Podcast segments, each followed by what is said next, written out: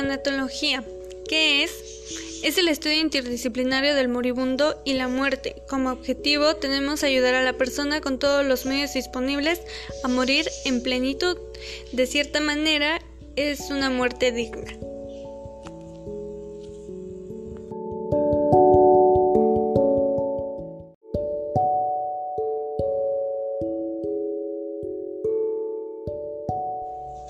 Nos ayuda a minimizar el sufrimiento físico y psicológico de los enfermos terminales, así como la aprensión y los sentimientos de culpa o pérdida de los familiares, amigos, al igual que evitar la frustración del personal médico.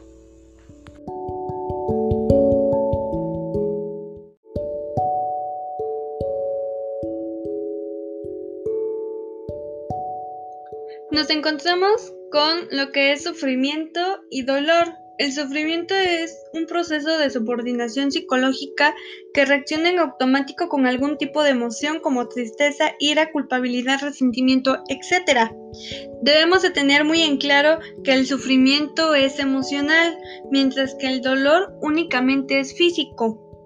También encontramos lo que es la resiliencia.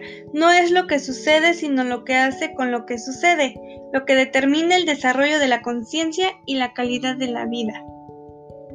Como finalidad, obtenemos aliviar el dolor de la muerte y la desesperanza que trae consigo, ser facilitador de culminar una vida y una muerte digna. No solo debemos atender a nuestro paciente físicamente, sino que también debemos de apoyarlo en los aspectos posibles, espiritualmente, emocionalmente, para que así nuestro paciente sienta que no está solo. Podemos ofrecerle esa muerte digna que él tanto quiere, que él tanto anhela. Hay personas que se la pasan solas en un hospital y su única compañía es esa enfermera que está a su lado siempre. A pesar de que son tres turnos diferentes, mañana, tarde y noche, pero la enfermera es la que más está con el paciente. Aunque el médico pase a hacer sus visitas, no es lo mismo, no está como tal con el paciente. Entonces, la enfermera también es una pieza clave en todo esto.